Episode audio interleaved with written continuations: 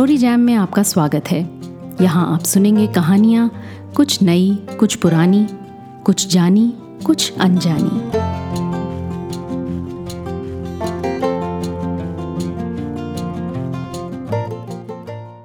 एक कहानी थी। जो दुनियादारी के लिहाज से देखें तो अधूरी रह गई। उस कहानी के दोनों किरदार, मशहूर हर दिल अज़ीज़ शायर, लेखक अमृता, प्रीतम और साहिर लुधियानवी। दोनों अपनी पेशावराना ज़िंदगी में सैकड़ों गीत, कविताएँ, कहानियाँ बुनते रहे। लेकिन एक दूसरे से अपने जज्बात बयान करने के लिए लफ्ज़ों से ज़्यादा खामोशियाँ टटोलते रहे।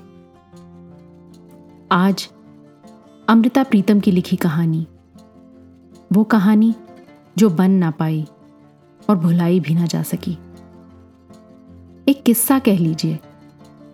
जब अमृता, जो अपने आप को इस कहानी में अ और साहिर को सा लिखती हैं, साहिर से बंबई में मिलती हैं, तब, जब उम्र की धूप में सुबह की नरमी नहीं, दोपहर की तपिश है, जो हो सकता था, पर ना हुआ, उसका रंज पुरानी चोट सा यकायक टीसता है। वो कहानी, जो थी भी और नहीं भी।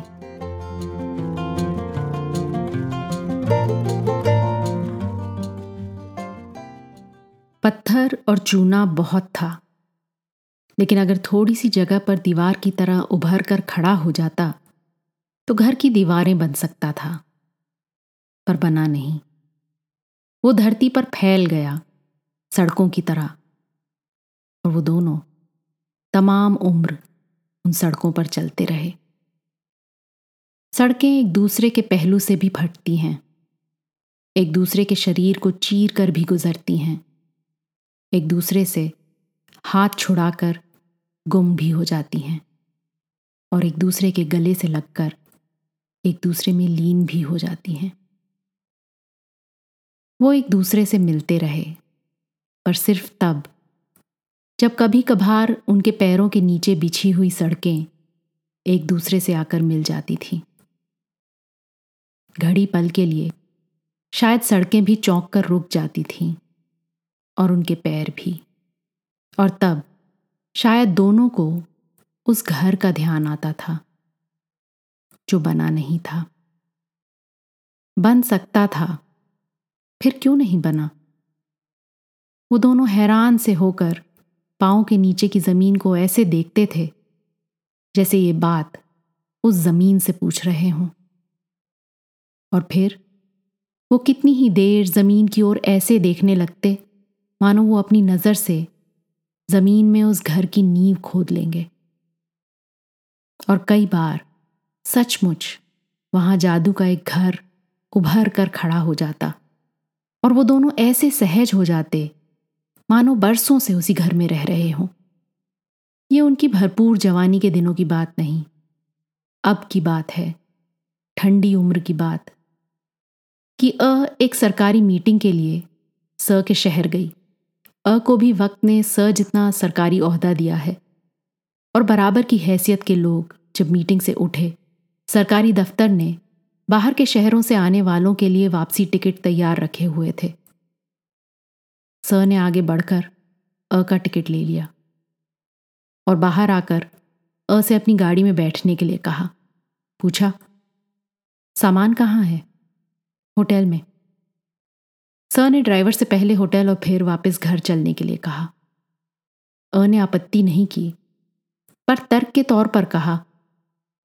प्लेन में सिर्फ़ दो घंटे बाकी हैं, होटल होकर मुश्किल से एयरपोर्ट पहुंचूँगी। प्लेन कल भी जाएगा, परसों भी, रोज जाएगा। सर ने सिर्फ़ इतना कहा, फिर रास्ते में कुछ नहीं कहा। होटल से सूटकेस लेकर गाड़ी में रख लिया तो एक बार अ ने फिर कहा, वक्त थोड़ा है, प्लेन मिस हो जाएगा। सर ने जवाब में कहा, घर पर माँ इंतज़ार कर रही होगी। अ सोचती रही कि शायद सर ने माँ को इस मीटिंग का दिन बताया हुआ था, पर वो समझ नहीं सकी क्यों बताया था। अ कभी कभी मन से ये क्यों पूछ लेती थी, पर जवाब का इंतज़ार नहीं करती थी। वो जानती थी। मन के पास कोई जवाब नहीं था। वो चुप बैठी शीशे में से बाहर शहर की इमारतों को देखती रही। कुछ देर बाद इमारतों का सिलसिला टूट गया। शहर से दूर बाहर की आबादी आ गई और पाम के बड़े बड़े पेड़ों की कतारें शुरू हो गईं। समुद्र शायद पास ही था। अ के सांस नमकीन से हो गए। उसे लगा पाम के पत्तों की तरह उसके हाथों में कंपन आ गई थी। शायद स का घर भी अब पास था। पेड़ों पत्तों में लिपटी हुई सी कॉटेज के पास पहुंचकर गाड़ी खड़ी हो गई। अ भी उतरी पर कॉटेज के भीतर जाते हुए एक पल के लिए बाहर केले के पेड़ के पास खड़ी हो गई। जी किया, अपने कांपते हुए हाथों को यहाँ बाहर केले के कांपते हुए पत्तों के बीच में रखते वो सह के साथ भीतर कॉटेज में जा सकती थी, पर हाथों की वहाँ ज़रूरत नहीं थी।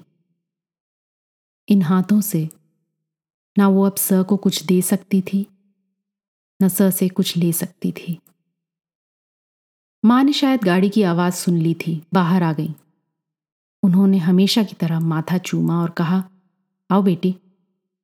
इस बार अ बहुत दिनों बाद माँ से मिली थी, पर माँ ने उसके सिर पर हाथ फेरते हुए, जैसे सिर पर बरसों का बोझ उतार दिया हो, और उसे भीतर ले जाकर बिठाते हुए उससे पूछा, क्या पियोगी बेटी? सब ही अब तक भीतर आ गया था। माँ से कहने लगा, पहले चाय बनवाओ, फिर खाना। अ ने देखा, ड्राइवर गाड़ी से सूटकेस अंदर ला रहा था। उसने स की ओर देखा, कहा, बहुत थोड़ा वक्त है, मुश्किल से एयरपोर्ट पहुंचूँगी। स ने उससे नहीं, ड्राइवर से कहा, कल सवेरे जाकर परसों का टिकट ले आना। और माँ से कहा, तुम कहती थी कि मेरे कुछ दोस्तों को खाने पर बुलाना है? कल बुला लो। अ ने स की जेब की ओर देखा, जिसमें उसका वापसी टिकट पड़ा हुआ था। कहा, पर यह टिकट बर्बाद हो जाएगा। माँ रसोई की तरफ़ जाते हुए खड़ी हो गई और अ के कंधे पर अपना हाथ रखकर कहने लगी, टिकट का क्या है बेटी? इतना कह रहा है, रुक जाओ। पर क्यों? अ के मन में आया। पर कहा कुछ नहीं। कुर्सी से उठकर कमरे के आगे बरामदे में जाकर खड़ी हो गई। सामने दूर तक पाम के ऊँचे ऊँचे पेड़ थे। समुद्र परे था। उसकी आवाज़ सुनाई दे रही थी। अ को लगा, सिर्फ़ आज का क्यों नहीं? उसकी ज़िंदगी के कितने ही क्यों उसके मन के समुद्र के तट पर इन पाम के पेड़ों की तरह उगे हुए हैं और उनके पत्ते अनेक वर्षों से हवा में काँप रहे हैं।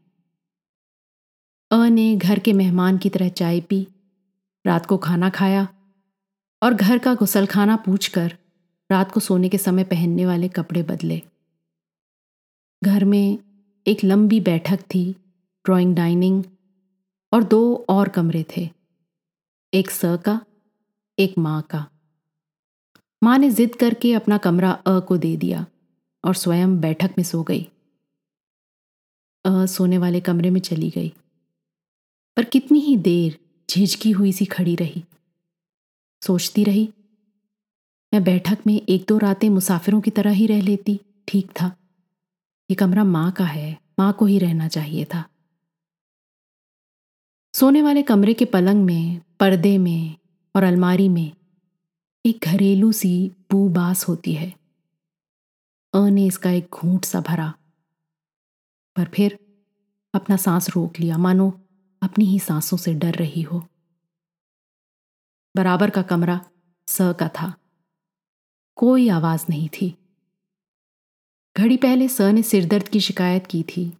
नींद की गोली खाई थी। तक सो गया था। पर बराबर वाले कमरों की भी अपनी बुबास होती है। अ ने एक बार उसका भी घूट पीना चाहा, पर सांस रुका रहा।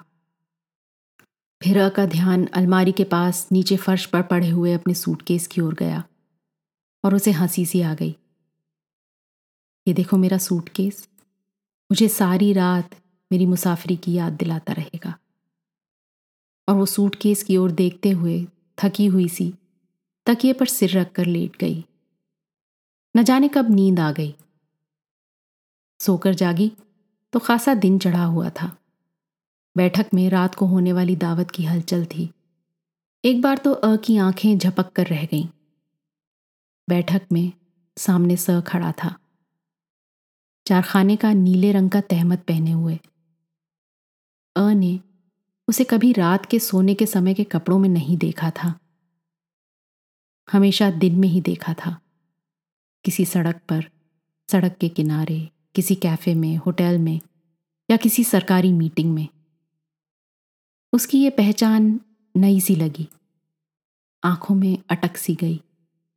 अ ने अभी भी इस समय नाइट सूट पहना हुआ था। पर अ ने बैठक में आने से पहले उस पर ध्यान नहीं दिया था। अब ध्यान आया तो अपना आप ही अजीब लगा। साधारण से असाधारण सा होता हुआ। बैठक में खड़ा हुआ स अ को आते हुए देखकर कहने लगा, ये दो सोफे हैं, इन्हें लंबाई के रुख रख लें। बीच में जगह खुली हो जाएगी। अ ने सोफों को पकड़वाया, छोटी मेज़ों को उठाकर कुर्सियों के बीच में रखा। फिर माँ ने चौके से आवाज़ दी तो अ ने चाय लाकर मेज़ पर रख दी। चाय पीकर स ने उससे कहा, चलो जिन लोगों को बुलाना है, उनके घर जाकर कहे आए और लौटते हुए कुछ फल लेते आए। दोनों ने पुराने परिचित दोस्तों के घर जाकर दस्तक दी, संदेशे दिए, रास्ते से चीज़ें खरीदी, फिर वापस आकर दोपहर का खाना खाया और फिर बैठक को फूलों से सजाने में लग गए। दोनों ने रास्ते में साधारण सी बातें की थीं। फल कौन से लेने हैं? पान लेने हैं या नहीं? ड्रिंक्स के साथ के लिए कबाब कितने ले लें?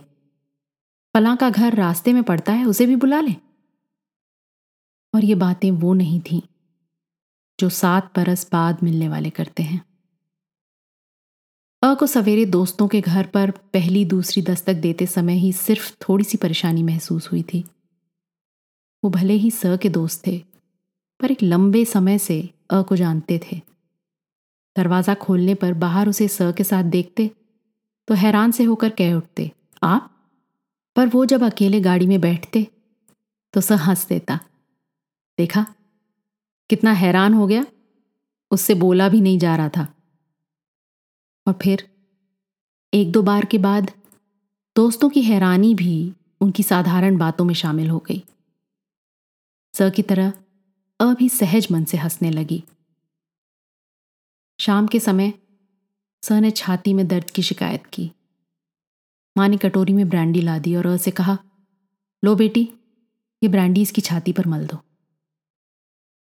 इस समय तक शायद इतना कुछ सहज हो चुका था।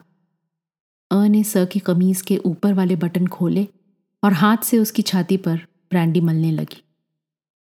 बाहर पाम के पेड़ों के पत्ते और केलों के पत्ते शायद अब भी काँप रहे थे। पर अ के हाथ में कंपन नहीं था। एक दोस्त समय से पहले आ गया था। अ ने ब्रांडी में भीगे हुए हाथों से उसका स्वागत करते हुए नमस्कार भी किया और फिर कटोरी में हाथ डुबोकर बाकी रहती ब्रांडी को उसकी गर्दन पर मल दिया, कंधों तक। धीरे धीरे कमरा मेहमानों से भर गया। अ फ्रिज से बर्फ़ निकालती रही और सादा पानी भर भर फ्रिज में रखती रही। बीच बीच में रसोई की तरफ़ जाती ठंडे कबाब फिर से गर्म करके ले आती। सिर्फ़ एक बार जब स ने अ के कान के पास होकर कहा, तीन चार तो वो लोग भी आ गए हैं जिन्हें बुलाया नहीं था। ज़रूर किसी दोस्त ने उनसे भी कहा होगा, तुम्हें देखने के लिए आ गए हैं। तो पल भर के लिए अ की स्वाभाविकता टूटी। पर फिर जब स ने उससे कुछ ग्लास धोने के लिए कहा तो वो उसी तरह सहज मन हो गई। महफिल गर्म हुई, ठंडी हुई और जब लगभग आधी रात के समय सब चले गए, अ को सोने वाले कमरे में जाकर अपने सूटकेस में से रात के कपड़े निकालकर पहनते हुए लगा कि कि सड़कों पर बना हुआ जादू का घर अब कहीं भी नहीं था। ये जादू का घर उसने कई बार देखा था। बनते हुए भी, मिटते हुए भी। इसलिए वो हैरान नहीं थी। सिर्फ़ थकी थकी सी तकिए पर सिर रखकर सोचने लगी। कब की बात है? शायद पच्चीस बरस हो गए। नहीं, तीस बरस। जब पहली बार वो ज़िंदगी की सड़कों पर मिले थे। अ, किस सड़क से आई थी? स, कौन सी सड़क से आया था? दोनों पूछना भूल गए थे। और बताना भी। वो निगाह नीची किए, ज़मीन में नीवे खोदते रहे। और फिर? यहाँ जादू का एक घर बनकर खड़ा हो गया। और वो सहज मन से सारे दिन उस घर में रहते रहे। फिर जब दोनों की सड़कों ने उन्हें आवाज़ें दी, वो अपनी अपनी सड़क की ओर जाते हुए चौंक कर खड़े हो गए। देखा, दोनों सड़कों के बीच एक गहरी सी खाई थी।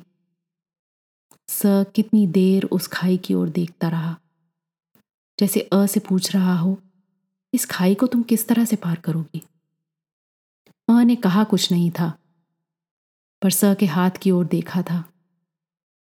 जैसे कह रही हो, तुम हाथ पकड़कर पार करा लो। मैं मज़हब की इस खाई को पार कर जाऊँगी। फिर स का ध्यान ऊपर की ओर गया था, अ के हाथ की ओर। अ की उंगली में हीरे की एक अंगूठी चमक रही थी। स कितनी देर तक देखता रहा। जैसे पूछ रहा हो, तुम्हारी उंगली पर ये जो कानून का धागा लिपटा हुआ है, मैं इसका क्या करूँगा? अ ने अपनी उंगली की ओर देखा था और धीरे से हंस पड़ी थी। जैसे कह रही हो, तुम एक बार कहो, मैं कानून का ये धागा नाखूनों से खोल दूँगी। नाखूनों से नहीं खुलेगा तो दांतों से खोल दूँगी। पर स चुप रहा था और अ भी चुप खड़ी रह गई थी। पर जैसे सड़कें एक ही जगह आकर खड़ी हुई भी चलती रहती हैं, वो भी एक जगह पर खड़े हुए चलते रहे। फिर एक दिन स के शहर से आने वाली सड़क अ के शहर आ गई थी और अ ने स की आवाज़ सुनकर अपने एक बरस के बच्चे को उठाया था और बाहर सड़क पर उसके पास आकर खड़ी हो गई थी। स ने धीरे से हाथ आगे करके सोए हुए बच्चे को अ से ले लिया था और अपने कंधे से लगा लिया था। और फिर फिर वो सारे दिन उस शहर की सड़कों पर चलते रहे थे। वो भरपूर जवानी के दिन थे। उनके लिए न धूप थी, न ठंड और फिर जब चाय पीने के लिए वो एक कैफ़े में गए तो बैरे ने एक मर्द, एक औरत और एक बच्चे को देखकर एक अलग कोने की कुर्सियाँ पहुँचती थीं और कैफ़े के उस अलग कोने में एक जादू का घर बनकर खड़ा हो गया था। और एक बार अचानक चलती हुई रेलगाड़ी में मिलाप हो गया था। स भी था, माँ भी और स का एक दोस्त भी। अ की सीट बहुत दूर थी पर स के दोस्त ने उससे अपनी सीट बदल ली थी और उसका सूटकेस उठाकर स के सूटकेस के पास रख दिया था। गाड़ी में दिन के समय ठंड नहीं थी, पर रात ठंडी थी। माँ ने दोनों को एक कंबल दे दिया था। आधा स के लिए, आधा अ के लिए। और चलती हुई गाड़ी में उस साझे के कंबल के किनारे जादू के घर की दीवारें बन गई थीं। जादू की दीवारें बनती थीं, मिटती थीं, और आखिर उनके बीच खंडरों की सी खामोशी का एक ढेर लग जाता था। स को कोई बंधन नहीं था। अ को था, पर वो तोड़ सकती थी। फिर ये क्या था कि वो तमाम उम्र सड़कों पर चलते रहे? अब तो उम्र बीत गई। अ ने उम्र के तपते दिनों के बारे में भी सोचा। और अब के ठंडे दिनों के बारे में भी। लगा, सब दिन, सब बरस, पाम के पत्तों की तरह हवा में खड़े काँप रहे थे। बहुत दिन हुए, एक बार अ ने बरसों की खामोशी को तोड़कर पूछा था, तुम बोलते क्यों नहीं? कुछ भी नहीं कहते? कुछ तो कहो। पर स हंस दिया था। कहने लगा, यहाँ रोशनी बहुत है। हर जगह रोशनी होती है। मुझसे बोला नहीं जाता। और अ का जी किया था, वो एक बार सूरज को पकड़कर बुझा दे। सड़कों पर सिर्फ़ दिन चढ़ते हैं। रातें तो घरों में होती हैं। पर घर कोई था नहीं। इसलिए रात भी कहीं नहीं थी। उनके पास सिर्फ़ सड़कें थीं और सूरज था और स सूरज की रोशनी में बोलता नहीं था। एक बार बोला था। वो चुप सा बैठा हुआ था जब अ ने पूछा था, क्या सोच रहे हो? तो वो बोला, सोच रहा हूँ लड़कियों से फ्लर्ट करूँ और तुम्हें दुखी करूँ। पर इस तरह अ दुखी नहीं, सुखी हो जाती। इसलिए अ भी हंसने लगी थी, स भी। और फिर एक लंबी खामोशी। कई बार अ के जी में आता था। हाथ आगे बढ़ाकर स को उसकी खामोशी में से बाहर ले आए। वहाँ तक जहाँ तक दिल का दर्द है। पर वो अपने हाथों को सिर्फ़ देखती रहती थी। उसने हाथों से कभी कुछ कहा नहीं था। एक बार सर ने कहा था, चलो चीन चलें। चीन? जाएँगे पर आएँगे नहीं। पर चीन क्यों? ये क्यों भी शायद पाम के पेड़ के समान था, जिसके पत्ते फिर हवा में कांपने लगे। इस समय अ ने तकिए पर सिर रखा हुआ था, पर नींद नहीं आ रही थी। स बराबर के कमरे में सोया हुआ था। शायद नींद की गोली खाकर। अ को ना अपने जगने पर गुस्सा आया, ना स की नींद पर। वो सिर्फ़ ये सोच रही थी कि वो सड़कों पर चलते हुए जब कभी मिल जाते हैं तो वहाँ घड़ी पहर के लिए एक जादू का घर क्यों बनकर खड़ा हो जाता है? अ, को हँसी सी आ गई। तपती हुई जवानी के समय तो ऐसा होता था, ठीक है, लेकिन अब क्यों? आज क्यों हुआ? ये न जाने क्या था, जो उम्र की पकड़ में नहीं आ रहा था। बाकी रात न जाने कब बीत गई। अब दरवाजे पर धीरे से खटका करता हुआ ड्राइवर कह रहा था कि एयरपोर्ट जाने का समय हो गया है। अने साड़ी पहनी, सूटकेस उठाया। सब ही जागकर अपने कमरे से आ गया और वो दोनों दरवाजे की ओर बढ़े, जो बाहर सड़क की ओर खुलता था। ड्राइवर ने अ के हाथ से सूटकेस ले लिया था। अ को अपने हाथ और खाली खाली से लगे। वो दहलीज के पास अटक सी गई। फिर जल्दी से अंदर गई और बैठक में सोई हुई माँ को खाली हाथों से प्रणाम करके बाहर आ गई। फिर एयरपोर्ट वाली सड़क शुरू हो गई। खत्म होने को भी आ गई। पर स भी चुप था, अ भी। अचानक स ने कहा, तुम कुछ कहने जा रही थी? नहीं। और फिर, और वो फिर चुप हो गया। फिर अ को लगा शायद स को भी कि बहुत कुछ कहने को था, बहुत कुछ सुनने को, पर बहुत देर हो गई थी। और अब सब शब्द ज़मीन में गड़ गए थे, पाम के पेड़ बन गए थे और मन के समुद्र के पास लगे हुए उन पेड़ों के पत्ते शायद तब तक कांपते रहेंगे, जब तक हवा चलती रहेगी। एयरपोर्ट आ गया और पाँव के नीचे स के शहर की सड़क टूट गई। अब सामने एक नई सड़क थी, जो हवा में से गुजरकर अ के शहर की एक सड़क से जा मिलने को थी और वहाँ जहाँ दो सड़कें एक दूसरे के पहलू से निकलती हैं स ने धीरे से अ को अपने कंधे से लगा लिया। और फिर वो दोनों कांपते हुए पाँव के नीचे की ज़मीन को इस तरह देखने लगे, जैसे उन्हें उस घर का ध्यान आ गया हो, जो नहीं बना था।